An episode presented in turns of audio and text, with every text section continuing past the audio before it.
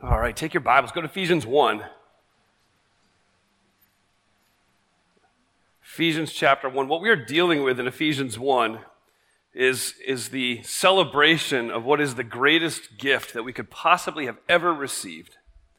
And the Apostle Paul is writing in Ephesians 1, trying to explain what we have been given in that gift. And what he's done, starting in verse 3 and actually running all the way to verse 14, is a giant English grammar teacher's nightmare. It is the longest run on sentence in the world. And, and so, from, from my perspective, as I sit down and try to unpack it and analyze it and try to draw from that sentence what it is that, that Paul is trying to remind us of, what, what, what it is that, that Paul is trying to communicate in this giant run on sentence. And you try to do all the fancy sentence diagramming and block diagramming and try to pull from the, and what, what you come on, uh, come to the conclusion of is this Paul is just oozing excitement, celebration of what we have. And he uses this, this phrase over and over again in him. In him, in Jesus, through him, in the beloved. He, he mentions that over and over and over again through this, this passage. And so let me just make sure that all of us are understanding very quickly what it means to be in him and what it doesn't mean.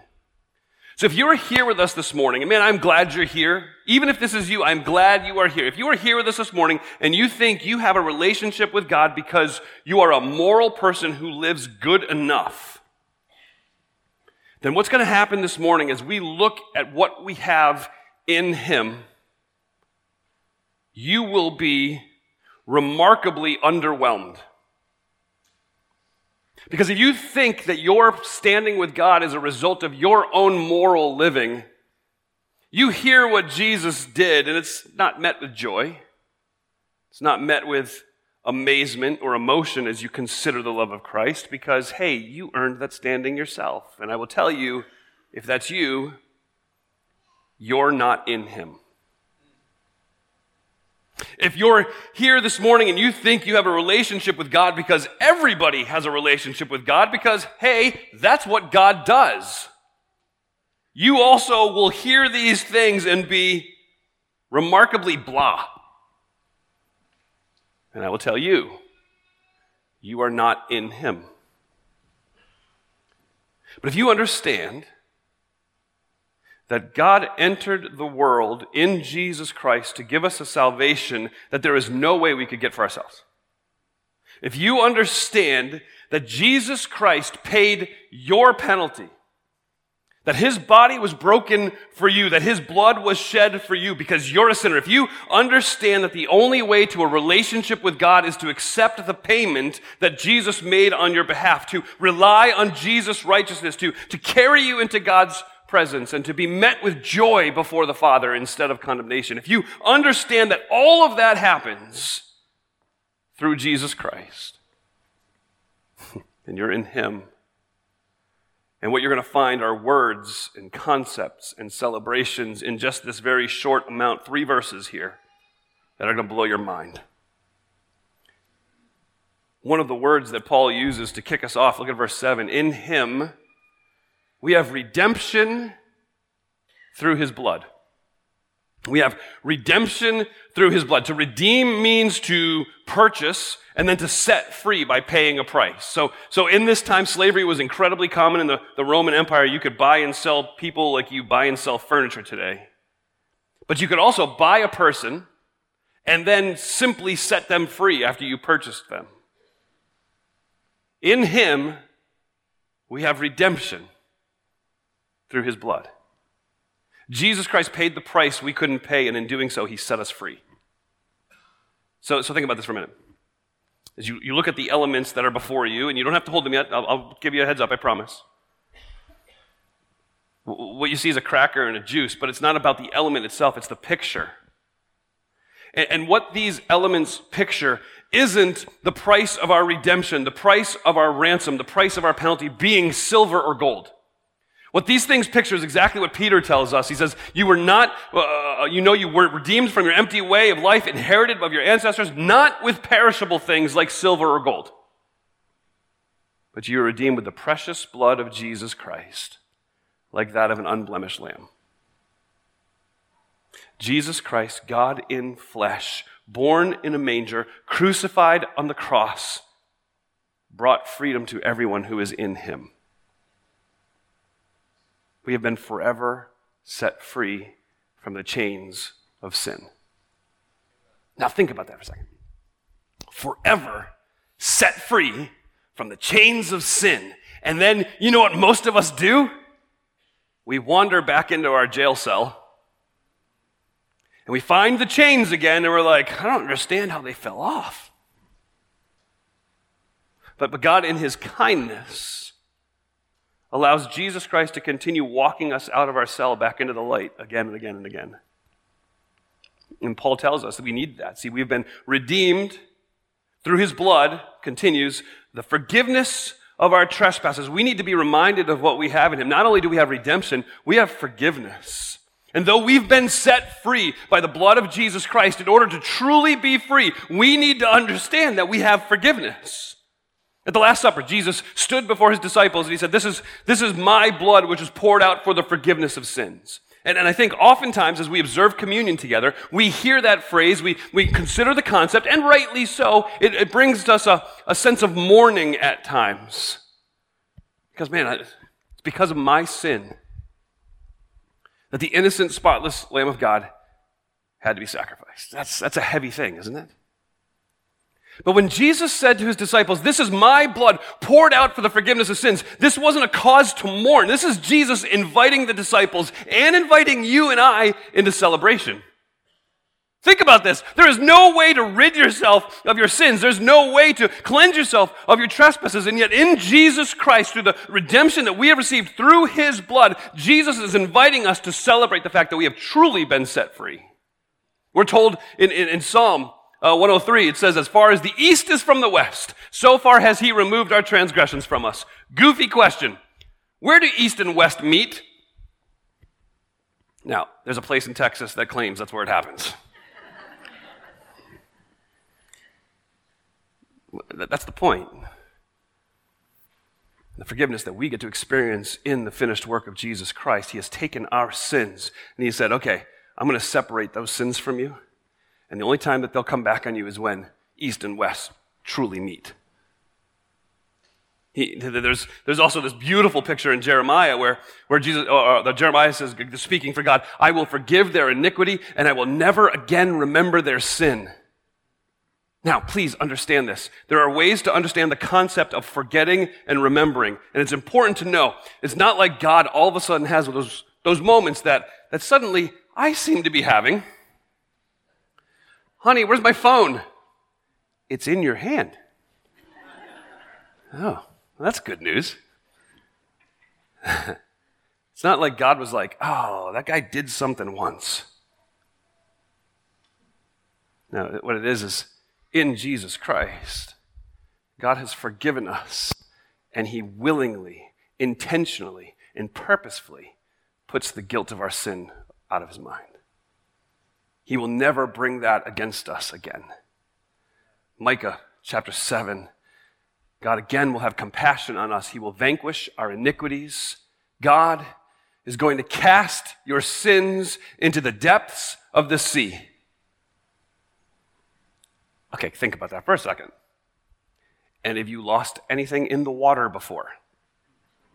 So, my young uh, daughter, my oldest daughter, Amber, and I were playing in the waves, Ocean City, New Jersey. Told the story before. Big wave comes in. I've got her hand. She's got a bathing suit on and little shorts over her bathing suit. This wave comes in and just bam!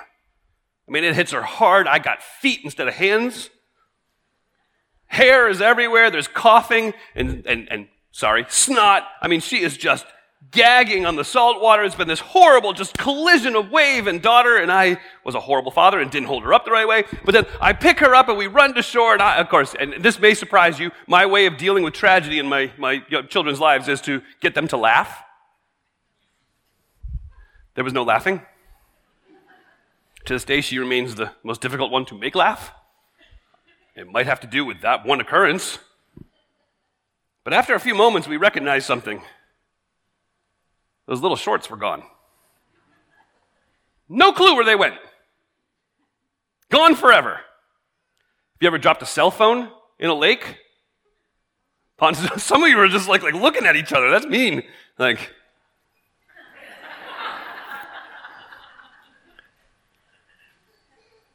imagine dropping it in the depths of the ocean. Hmm. God is trying to communicate to us that in Him we have such a forgiveness that all of our sins of thought, word, deed, action, passivity, whatever it might be, has been completely forgiven. Not because God doesn't care what we've done or how we treat people, but because Jesus Christ has already suffered the punishment for all of our sins. We've truly been set free. Now, I know, when I say that, two, two basic reactions can come. So, so if there is truly forgiveness and he's going to just forgive everything I do, then I can live any way I want and then ask for forgiveness because God has to give me forgiveness. It says right here. Um, you're not a Christian.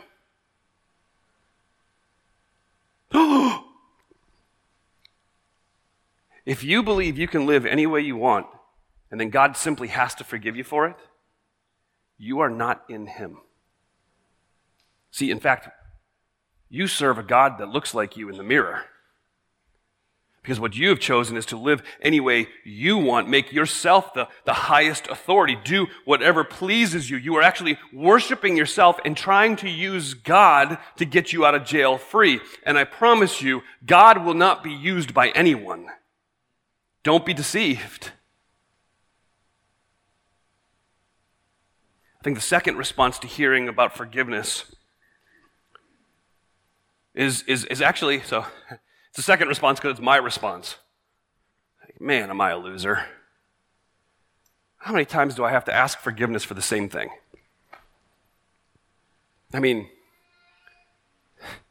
there, there are times um, in weeping where I've made the comment to God, it's like, I must be such a huge disappointment to you for everything you've done for me.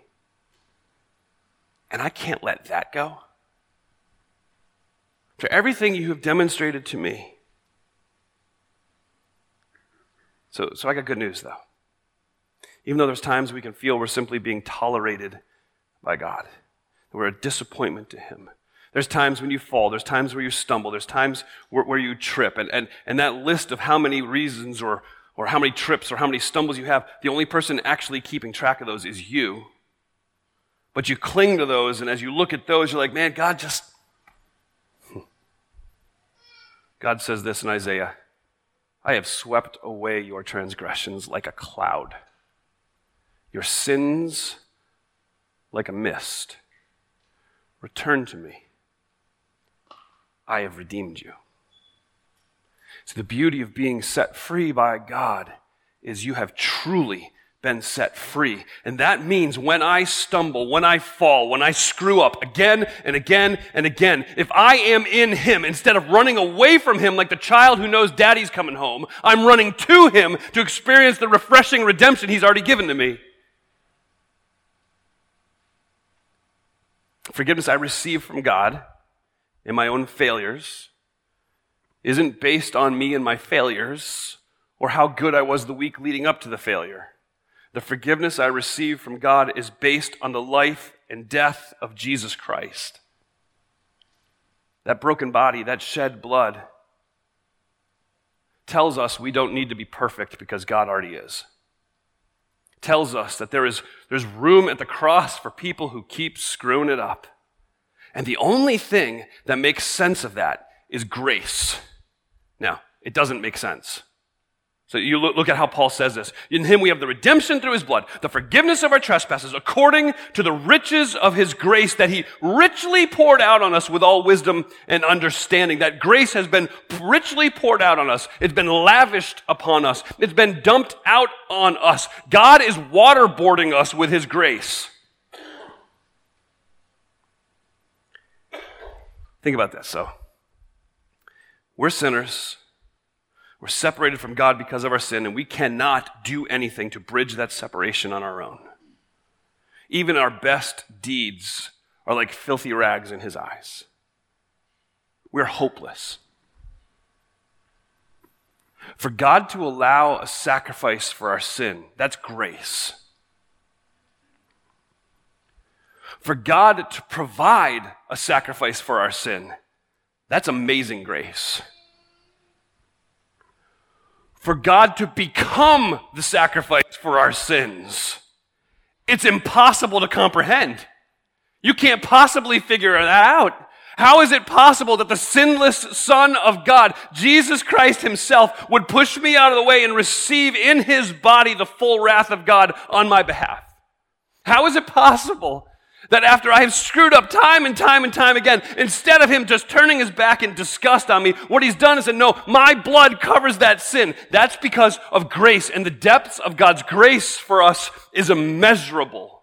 It's ridiculous. It's over the top.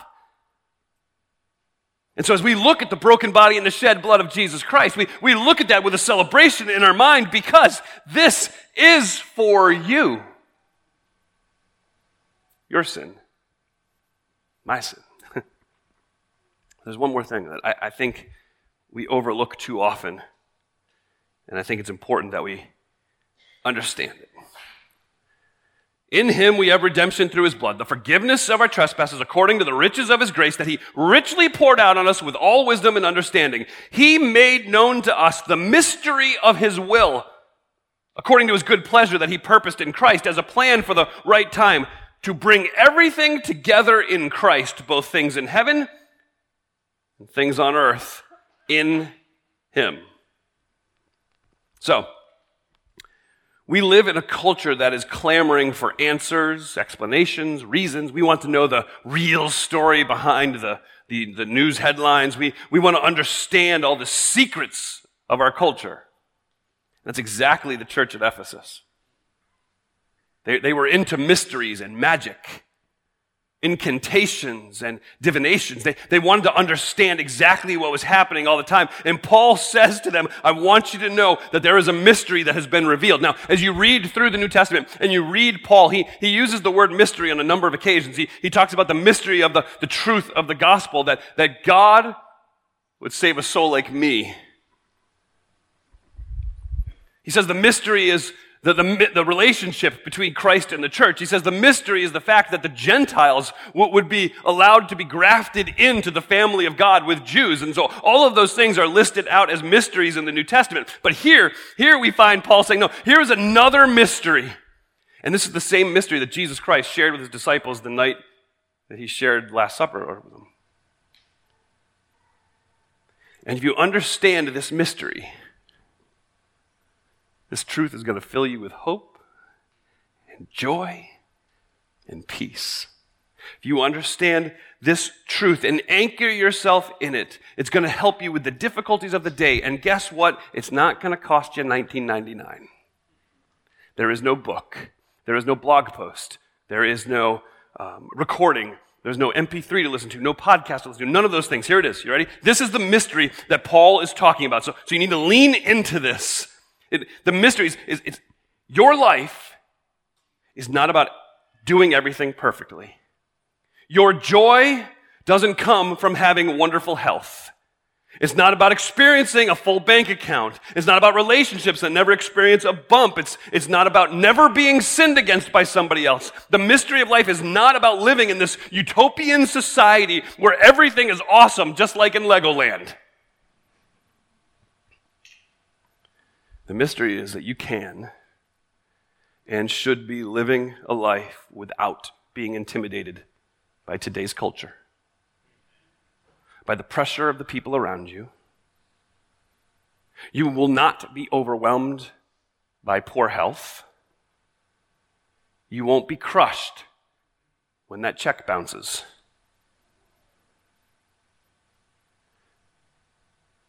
Your future hope is that someday everything will be made right in Jesus Christ. He says this at the right time, at the appropriate time. God is going to, and he uses these words, bring all things together in heaven and on earth under one authority, and that authority is Jesus Christ. He's going to bring it all together. That word is to sum everything up, to, to order everything, to, to make everything harmonious under Jesus. That is actually the term that is used for the closing argument in a court case. And so, so what, what, what he's trying to communicate is this at the right time, then the history of all the world is going to be revisited. And it's all going to be done in this closing argument of Jesus. And he's going to say this Hey, guess what? I created everything, and I created it perfectly. Then sin entered into the world and it shattered everything and everybody fell into brokenness, not just people, but things. But I came into the world to redeem the world. And what Paul's saying is sometime soon, the whole world is going to be renewed. Death, decay, injustice, suffering, all of those things are going to be removed. Everything is going to be made right. There's coming a day, and I. I so I don't know what you talk about, what everybody talks about on their way into church. All of us walk into this place with burdens and heaviness. And if we have true relationships one with another, oftentimes what will happen is standing out in that lobby, there will be this unloading of the weight of a soul to another person. And if we're good friends with one another, we can, we can be proactive about that. Hey, how'd that go this week? so staff is making jokes. We're passing around this, this terrible head cold. We're all COVID negative so far. But we all keep getting sick. It's like, so, so this morning it was, how you feeling? How you feeling? Now think about this. Some of you have experienced some of the most heart-wrenching tragedies in all of life and you're still trying to walk your way through it. Some of you have experienced a, a, level of cancer that is unthinkable and difficult. There is coming a day when you will stand before Jesus. I'm not going to walk up to you and like, hey, how, how's the treatment going? No, no, no, no. You're going to say, what are you talking about? It's Jesus. I've got no cancer. All things have been made right. What suffering, what difficulty, what brokenness, what guilt, what, what sickness, what disappointment. Paul says the great mystery is that because of the redemptive life and death and, and, and, resurrection of Jesus Christ, although all things had been broken, everything that is currently dislocated, everything that needs reconciliation and restoration is going to be restored in harmony in Jesus Christ. And wonder of wonders, it'll never be undone. And when that happens, if you are in Him, you have been invited to the reception. See, Jesus says that at the Last Supper. We just, when we observe communion together, we tend to skip over it. So let me, let me just read this to you. So, so in preparation for observing communion, let me just read this to you. As they were eating, Jesus took bread, he blessed it, he broke it, he gave it to the disciples, and he said this, take, eat, this is my body. Then he took a cup. And after giving thanks, he gave it to them and he said, drink from it, all of you, for this is my blood of the covenant, which is poured out for many for the forgiveness of sins. But I tell you, I will not drink from this fruit of the vine from now on until that day when I drink it new with you in my Father's kingdom. See, there's a reason to celebrate because there's going to be a party that is going to blow every party you've ever been to out of the water. I don't care what band was there, what fancy food or drink or attire you were wearing. I don't care if you love masquerades and you were wearing a SpongeBob SquarePants costume like none other. There's coming a day when you are going to stand in the kingdom of God with Jesus Christ Himself, and He is going to raise the glass and say, Let's celebrate. All things have been made new. This body was broken for you. This blood was shed for you. As you observe these elements, as you take the broken body and the, the, shed blood of Jesus Christ, the cracker and the juice, reminding you of how far Jesus went to redeem you, as you receive those things, you do it as you remember me. But don't forget this as often as you eat this bread and drink this cup, you proclaim the Lord's death until he comes. See, what we're celebrating is this is just practice. I mean, it's, it's a pretty pathetic rehearsal. Come on. If somebody was like, hey, I'm going to have a party, let me give you a little sample. You'd be like, um. But there is coming a day There's coming a day when we no longer have to take the broken cracker and the juice to remember that Jesus Christ was broken so that we could be fixed. It's coming a day we will see him face to face. And I promise, we're not going to be mourning. We're going to celebrate the fact that in him we have redemption through his blood and the forgiveness of our sins. As the worship team comes, and ask, just, just spend a moment. Spend a moment reflecting on what it is that Jesus Christ did for you in offering himself as your spotless sacrifice. For I received from the Lord what I have passed on to you. On the night when Jesus was betrayed, he took bread, and when he had given thanks, he broke it, and he said to his disciples, This is my body, which is broken for you. Do this in remembrance of me. Father, as we hold this little cracker in our hand, we know it, it's such a small picture of such an amazing sacrifice. So, Father, as we remember your willingness to lay down your life for us, I pray we would celebrate the fact that in you we have the forgiveness of our sins. Amen. This is the body of Christ. Let's take it together in remembrance of him.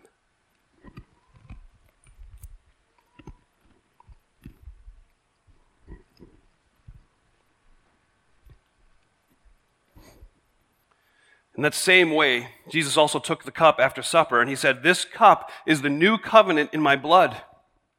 Do this as often as you drink it in remembrance of me. Father, uh, we thank you for the priceless blood of Jesus Christ. I thank you that in him we have redemption. Father, I thank you that he paid the price we never could have and willingly applied it to our accounts. Father, I ask that as we as we receive this picture this morning, that we would be reminded of what you did to bring us into your family. It's in Christ's name I pray. Amen. This is a picture of the blood of Christ shed for your sins. So, church, as often as you eat this bread and drink this cup, you proclaim the Lord's death until he comes. That word proclaim is not a whisper.